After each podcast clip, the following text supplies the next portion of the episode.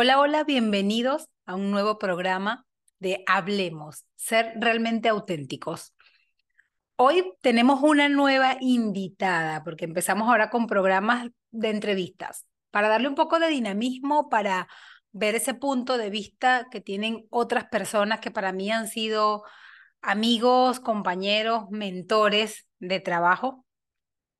Y en el tema de hoy, pues traje una invitada súper, súper, súper especial. Y es que cuando pensaba en el tema del que quería hablar, pensaba en las experiencias que conozco de ella, en sus experiencias de vida, en sus procesos, en sus vivencias. Así que en la segunda parte vamos a tener a esta invitada súper especial. Pero ¿de qué vamos a hablar hoy? Hoy vamos a hablar del amor propio. ¿Cómo se mide, si es que se mide? ¿De dónde viene el amor propio, si es que viene de algún lugar? ¿Cómo se forma? ¿Crece? ¿De qué depende? Y me voy a basar en mi propia experiencia, en lo que creo, en lo que he leído, en lo que he vivido. Y el autor que voy a estar citando en algún momento es Brian Tracy, porque Brian Tracy, aparte de ser un autor de muchísimos libros, tiene un contenido en YouTube bastante bueno con relación a esto del amor propio, de la autoimagen, autoconcepto, de la autoestima. Desde mi punto de vista, amor propio y autoestima podrían ser sinónimos, sin ningún problema. Quizás puedan tener un enfoque distinto, quizás lo podamos entender distinto, pero para aplicar hoy en el programa quiero que nos enfoquemos en el término amor propio. Amor propio obviamente es amarse a uno mismo. ¿Pero qué implica esto? Y para pensar en las implicancias, pongámonos en el ejemplo de cuando amamos a otra persona. Piensa en alguien a quien ames, tu pareja, un familiar, mamá, papá, hijo, sin, sin caer en la especificación del tipo de amor, sino alguien a quien amas. ¿Cómo medimos ese amor? ¿Cómo lo demostramos? ¿O cómo estamos seguros de que amamos a esa persona? Número uno, lo que te puedo compartir es que hacemos cosas por el bienestar de esa persona. Cuando amamos a alguien, hacemos cosas para que esté bien, para que sea feliz, para que esté tranquilo o tranquila, para que esté sano, para que sonría, para que esté bien. Número dos, lo aceptamos tal cual es. Aceptamos con sus fortalezas, con sus debilidades, aceptamos los pros y los contras de lo que nos puede producir. Aceptamos a la persona, aceptamos algunas actitudes o no, o algunas las podemos conversar, pero como persona, como un todo, aceptamos a ese otro a quien amamos. Número tres, creemos y confiamos en ese otro. Creemos que no nos va a fallar, creemos que es capaz, confiamos en que va a estar allí incondicionalmente. Es una de las razones por las cuales lo, los amamos o lo amamos. Podríamos en algún punto tener algunas situaciones en las que la confianza así como que, ay, ok, me falló acá, pero el amor hace que volvamos a confiar y que podamos entender la circunstancia. Y número cuatro, somos amables y honestos con ese otro. Lo tratamos bien, somos cariñosos, somos auténticos, somos confiables, somos honestos, no lo traicionamos. Cuando amamos a alguien, somos honestos. Entonces la pregunta es, esas cuatro cosas que hacemos por el otro al que amamos, hacer cosas por su bienestar, aceptarlo tal cual es, creer y confiar en ese otro, ser amable y honesto, ¿lo eres contigo mismo?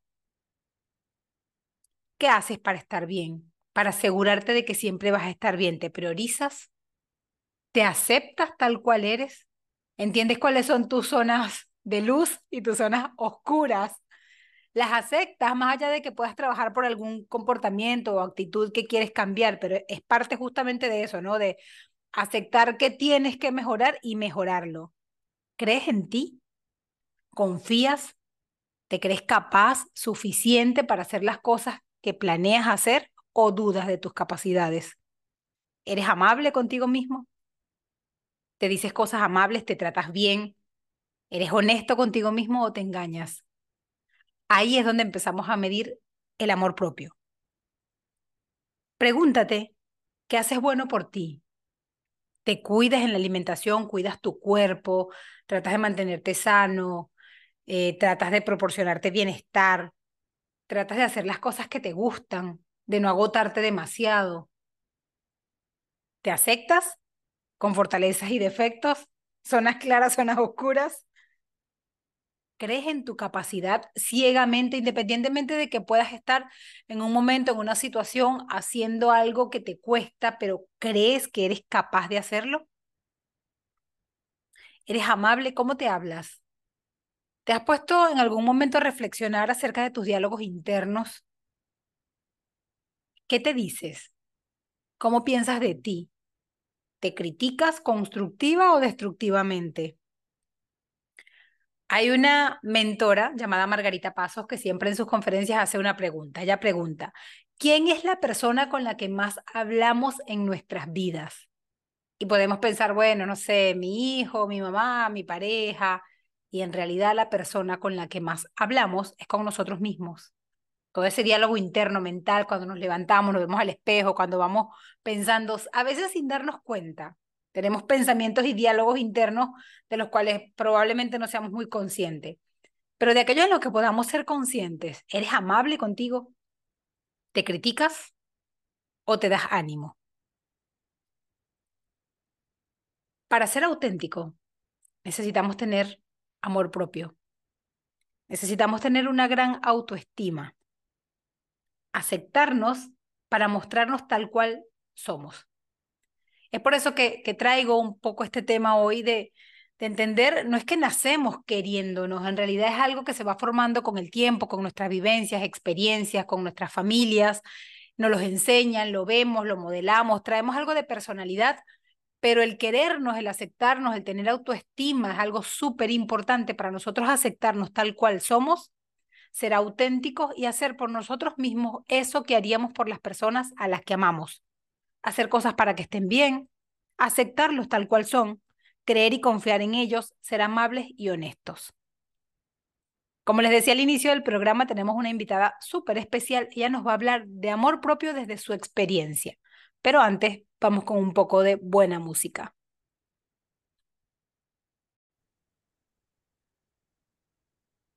Estamos de vuelta y espero que la estés pasando súper, súper bien con la buena música de nuestro programa Hablemos. Como te decía al inicio, hoy tengo una invitada súper, súper especial. Ella es Vanessa Díaz, y si yo tuviera que describirte a Vanessa, para mí, desde lo que conozco de Vane, Vanessa es una eterna aprendiz de sus propios procesos y desde allí ella es una mentora. Esa es toda la presentación que yo tendría para ella. Quiero darte las gracias y la bienvenida, Vane, a esta entrevista.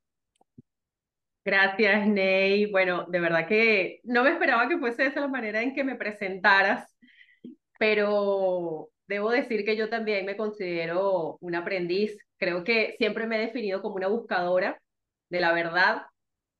Creía yo que de la verdad, y con el tiempo me fui dando cuenta que era de mi verdad, y en la medida en que fui transitando ese camino, que fui descubriendo tantas herramientas y tanta lógica de, detrás de estos procesos humanos, que empezó a emerger esas, esas ganas de querer compartirlo, y eh, desde ahí es que ahora... Eh, hago lo que hago, ¿no? Me dedico a acompañar a otras personas, principalmente mujeres, justamente en este camino de encontrarse y, y de poder también encontrar su propia verdad, ¿no? Eh, desde, desde un lugar de conciencia, porque creo que la conciencia lo cambia todo.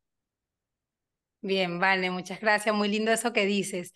Y un poco para que la audiencia te conozca, háblale un poco de... de, de... ¿Qué haces? ¿De dónde vienes? ¿Dónde nos conocimos? Para que empiecen a, a buscar más información, que tú tienes siempre muchísimo contenido de valor para dar. Bueno, eh, nos conocimos por esas cosas de la vida, a pesar de que somos las dos venezolanas, nos conocimos acá en Argentina, eh, en esos caminos de búsqueda también, y en esta pasión que compartimos que tiene que ver con la oratoria, y justamente entrenándonos en oratoria nos conocimos.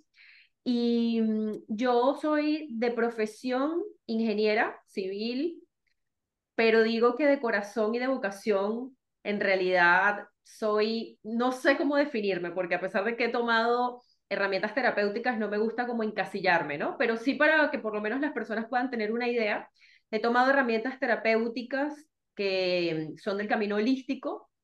Eh, estudié primero con Carlos Fraga en Venezuela, que es un, también un buscador y un entrenador en el comportamiento humano. Luego estudié renacimiento o rebirthing, y después constelaciones familiares, sexualidad holística y oratoria consciente, que fue ahí donde nos conocimos, ¿no? Y actualmente tengo un proyecto que se llama La Ingeniería del Amor, justamente porque soy ingeniera y a pesar de que me retiré de esa profesión hace ya once años, me fui dando cuenta que donde más había aplicado la ingeniería era justamente en entender los procesos humanos y principalmente los que tienen que ver con las relaciones de parejas y el, y el amor. Y fue ahí donde nació de manera casi natural este nombre de la ingeniería del amor, porque yo particularmente, que soy una romántica empedernida y una apostadora al amor, eh, siempre quise entender el funcionamiento de las parejas. Y me fui dando cuenta en este proceso que no solo las relaciones de pareja y el amor, sino la vida misma, tiene mucha más lógica detrás de, de, sus, de su funcionamiento de la que imaginamos, ¿no? Solo que no es la lógica que aprendimos por la cultura y por la familia. Entonces, a mí me inspira y me motiva poder transmitirle a los demás que todo eso que aprendimos de lo que es el amor, de lo que es las relaciones, tanto de pareja como el resto de las relaciones interpersonales, no operan desde esas creencias o esos paradigmas que heredamos familiar y culturalmente. Entonces, eh, yo quisiera poder contribuir a que aprendamos a relacionarnos cada vez mejor, porque somos seres que no somos eh, aislados, ¿no? Estamos en...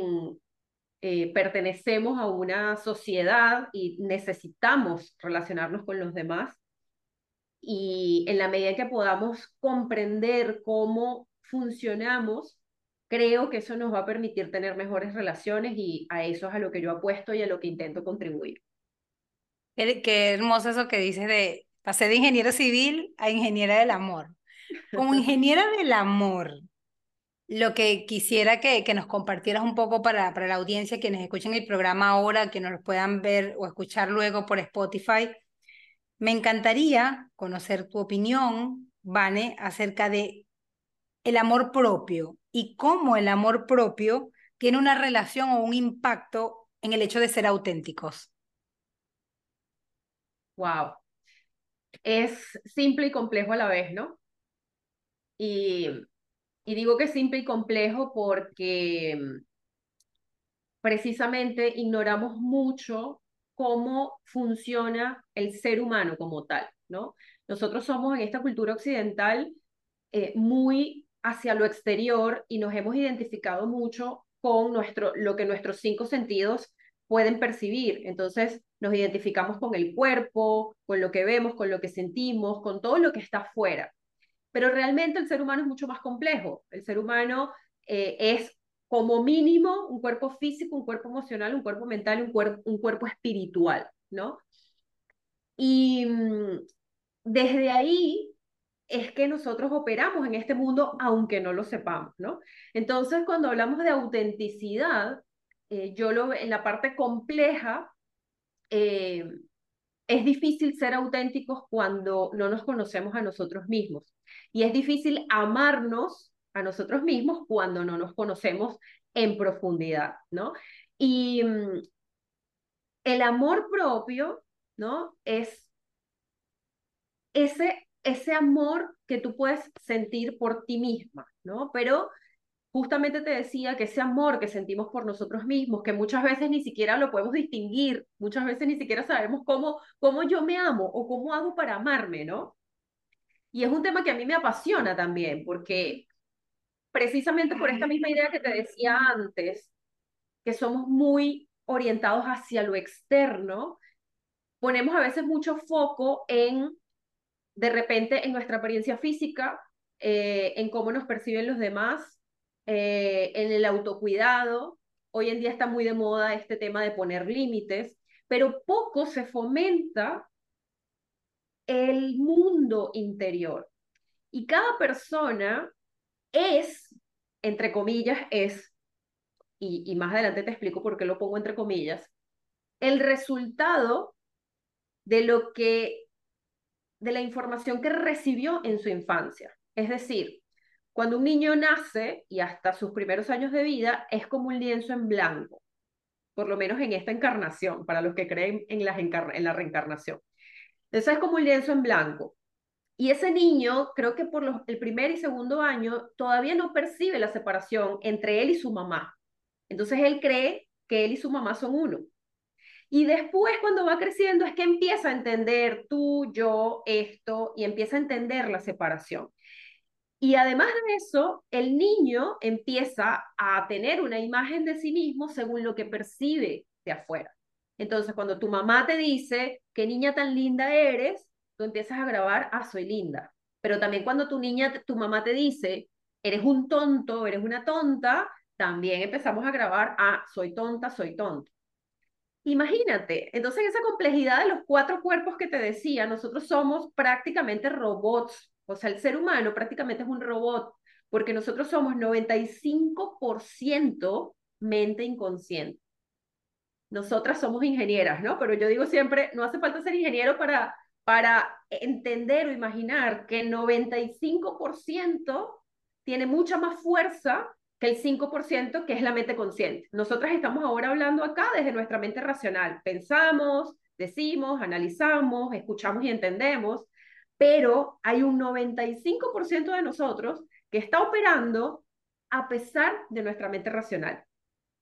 Entonces, ¿qué opera en ese noventa y cinco por ciento? Todo lo que se grabó en tus primeros seis años de vida, seis, siete años de vida.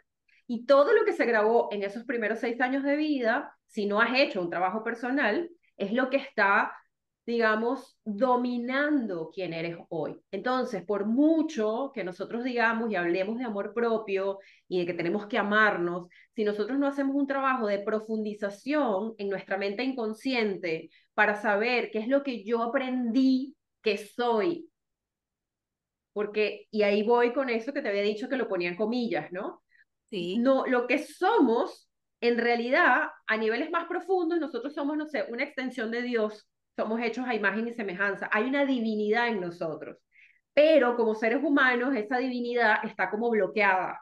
Nosotros no operamos en la vida sintiéndonos dioses, ¿no? Sino que operamos desde nuestra parte más humana, nuestra parte más terrenal, y esta parte terrenal son condicionamientos. Si creo que no puedo, si creo que soy buena, si creo que soy inteligente, si creo que soy suficiente, y en realidad, también, desde el punto de vista cultural, nosotros tenemos una forma de crianza en la que no todos, o, o la gran mayoría más bien, no tuvimos tanto el privilegio de que nos dijeran todo lo bueno que, que podían percibir en nosotros, ¿no? Sino que somos una cultura que tiende a, a remarcar lo negativo. Entonces, nos hacemos una percepción de nosotros mismos negativa, pero no es racional, está muy oculta.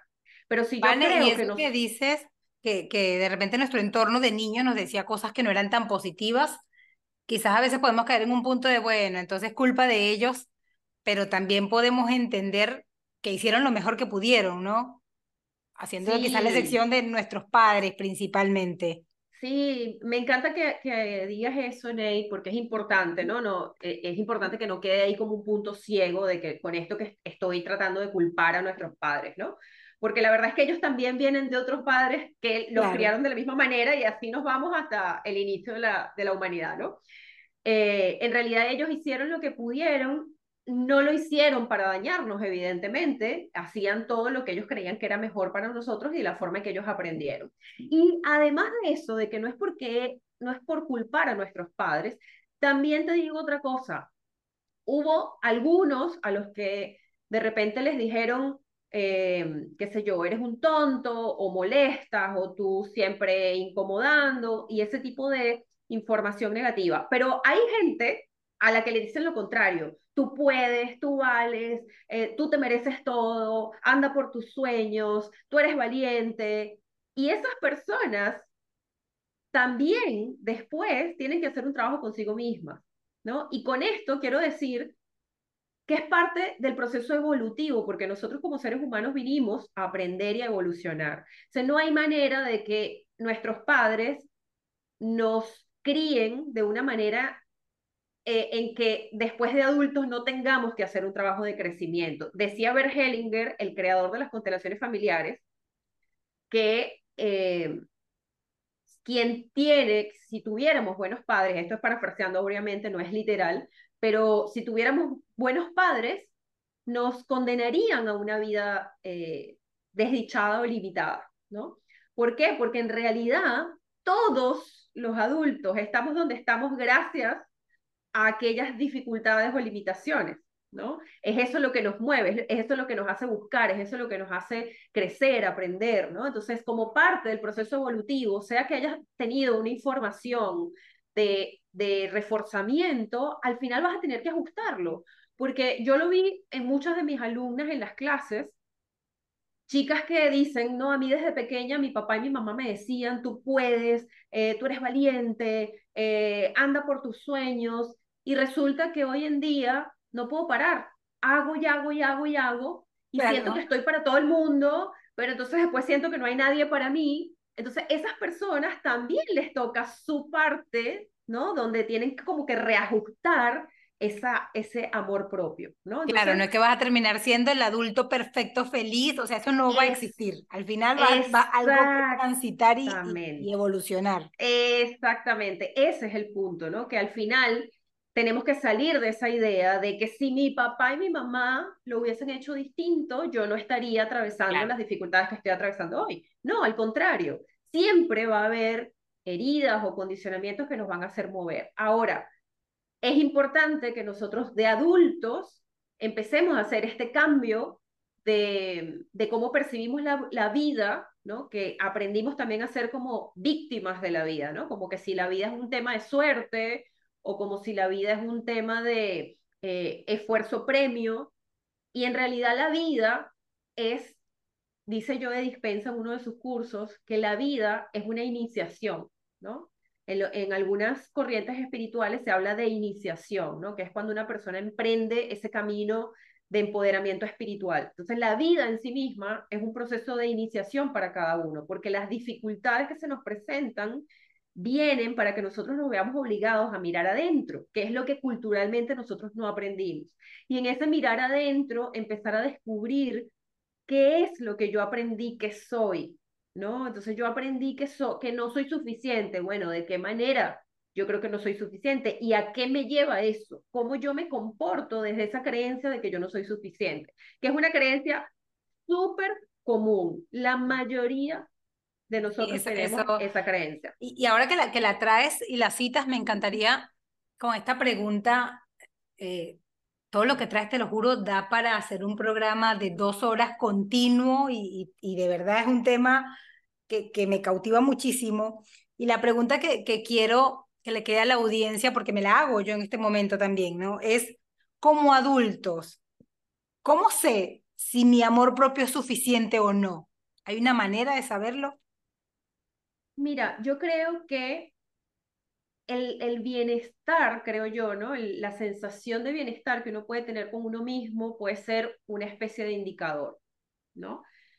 Sin embargo, también creo que a lo largo de la vida, o sea, que el amor propio no es algo que yo veo mucho en las redes, chicas que me, me comentan mis, mis publicaciones y me dicen, yo aprendí a amarme, como que si fuese, aprendí a andar en bicicleta y listo, ya aprendí a andar en bicicleta para toda la vida, ¿no? Aprendí a amarme y ya aprendí a amarme para toda la vida. Y en realidad nosotros somos seres en evolución, y tenemos que ir amando todas nuestras partes a cada paso del camino, ¿no? Y vamos, o sea, no, no hay un punto de llegada, dirías, en ese, en ese punto. No, no hay un punto de decir, me amo, hasta aquí llegué. Claro, es, es como un trabajo continuo. Bien. Porque siempre la vida va a traer situaciones que va a hacer emerger de ti quizás lo más oscuro de nosotros. Y ahí es donde se pone a prueba nuestro amor por nosotros mismos, ¿no? Hace poco hice un curso que se llama Relaciones de Alta Frecuencia y el instructor decía que el amor propio es estar siempre de tu lado. Y eso me gustó y me lo quedo, y no es mío, pero creo que, que sirve también como para darnos cuenta en cada situación que se nos presenta, qué tan de nuestro lado estamos, porque somos nuestros primeros verdugos. Qué tonta mira, soy. Mira, me, me quiero quedar con esa frase cuando dice el amor propio, es que qué tanto de mi lado estoy, y, y siempre digo que somos nuestros principales enemigos muchas veces. Vamos a hacer un corte, vamos a ir a escuchar un poco de buena música y volvemos con Vanessa Díaz y hablando de amor propio.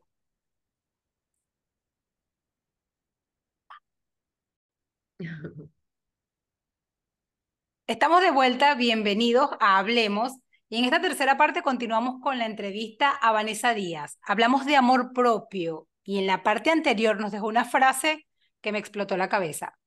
Amor propio es estar siempre de nuestro lado, es estar siempre de tu lado. Profundicemos un poquito más, Vane, sobre esto que nos decías. Sí, te decía que en las situaciones críticas nosotros tenemos una tendencia a ser nuestros propios y principales verdugos.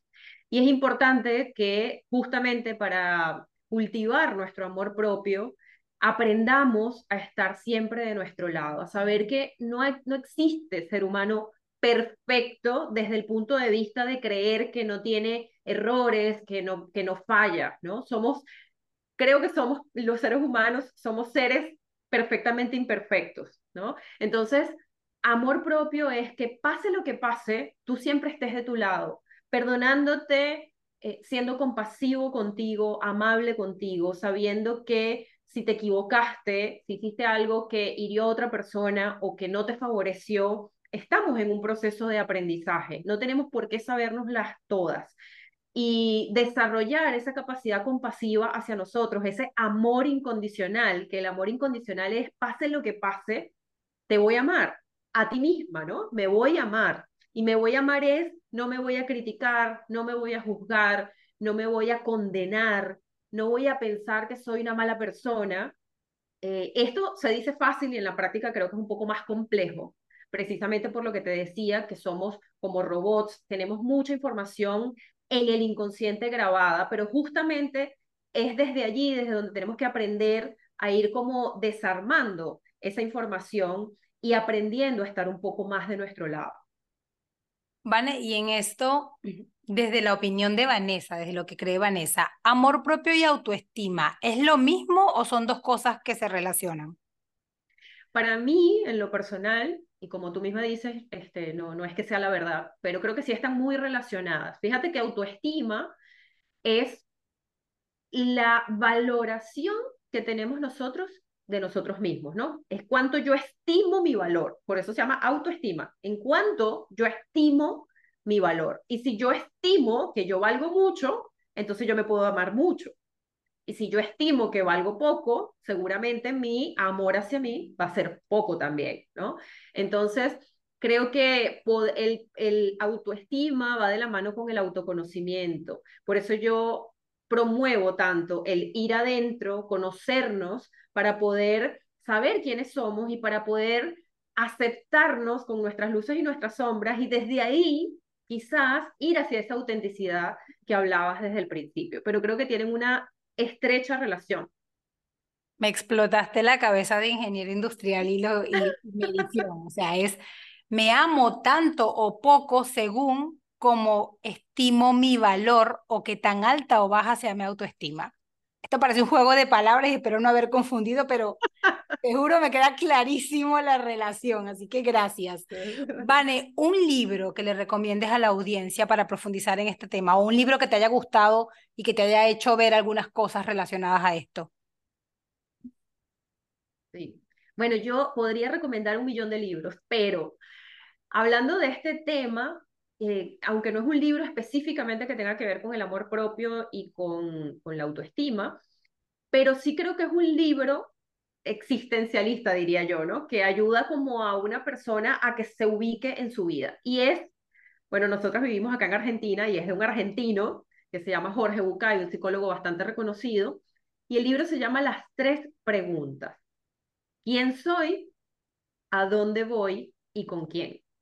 A mí es un libro muy sencillo de leer porque él es psicólogo y habla eh, en un lenguaje bastante cercano, pero tiene mucha profundidad porque te te da herramientas para tú agarrar tu vida y decir, bueno, primero, ¿quién soy?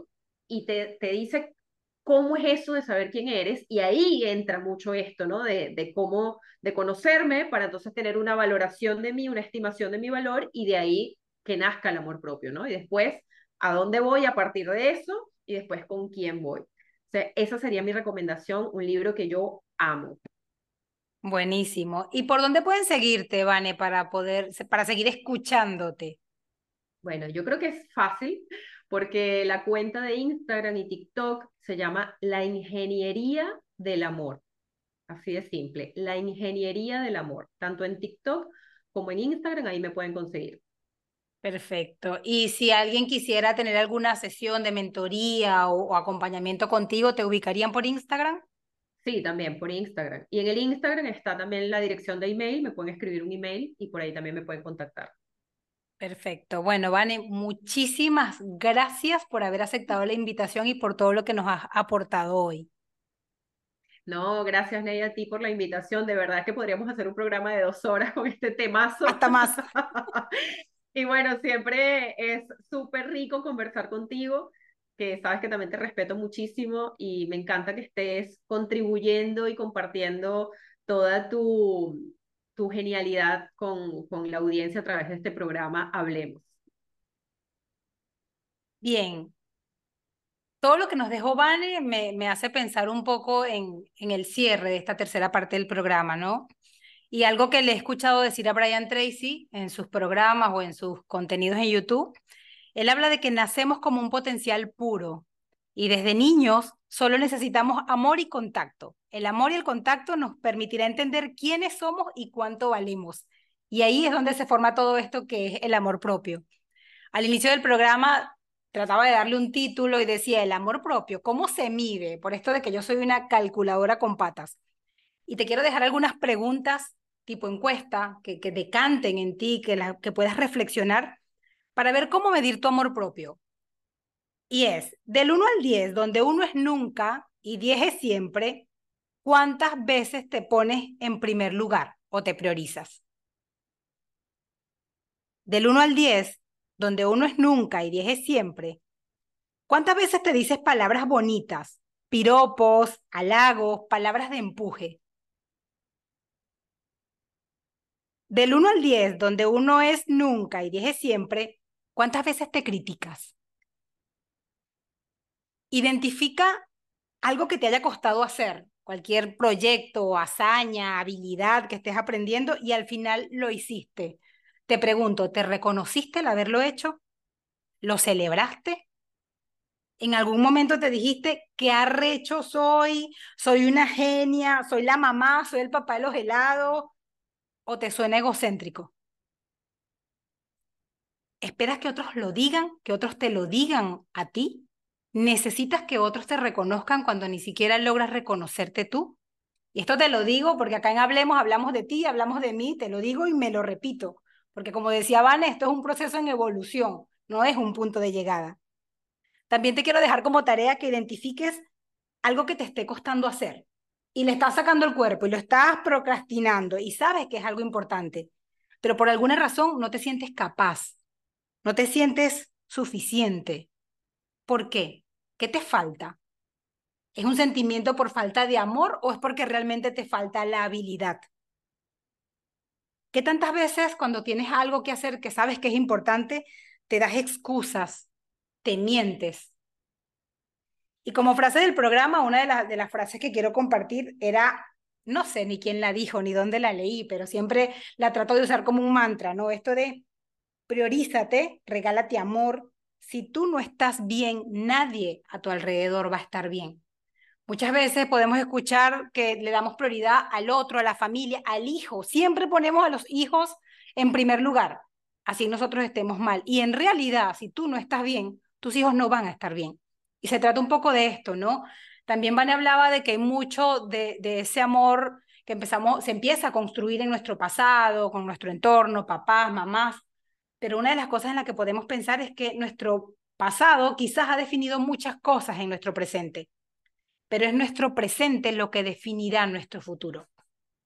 si te amas mucho, te felicito. Y si no te amas lo suficiente, entonces empieza ahora a respetarte, a darte más de lo que mereces, a renunciar a lo que no te hace feliz, a confiar en ti, a darte ánimo, a ser tu propio cheerleader cuando lo necesites. Si vas a caer, llora, derrúmbate, pero una vez más, levántate. Eres responsable de ti, así que no culpes tu pasado, a tus papás, a tu mamá, a quien te hizo daño. Hazte cargo de ti, acéptate, ámate y sé feliz. Muchísimas gracias por acompañarme, muchísimas gracias por permitirme acompañarte en Hablemos, ser realmente auténticos. Si quieres seguirnos, escucha en Spotify el programa y sígueme en Instagram por arroba Ney Martínez para seguir compartiéndote contenido V I P que agrega valor, inspiración y propósito. Te dejo con buena música.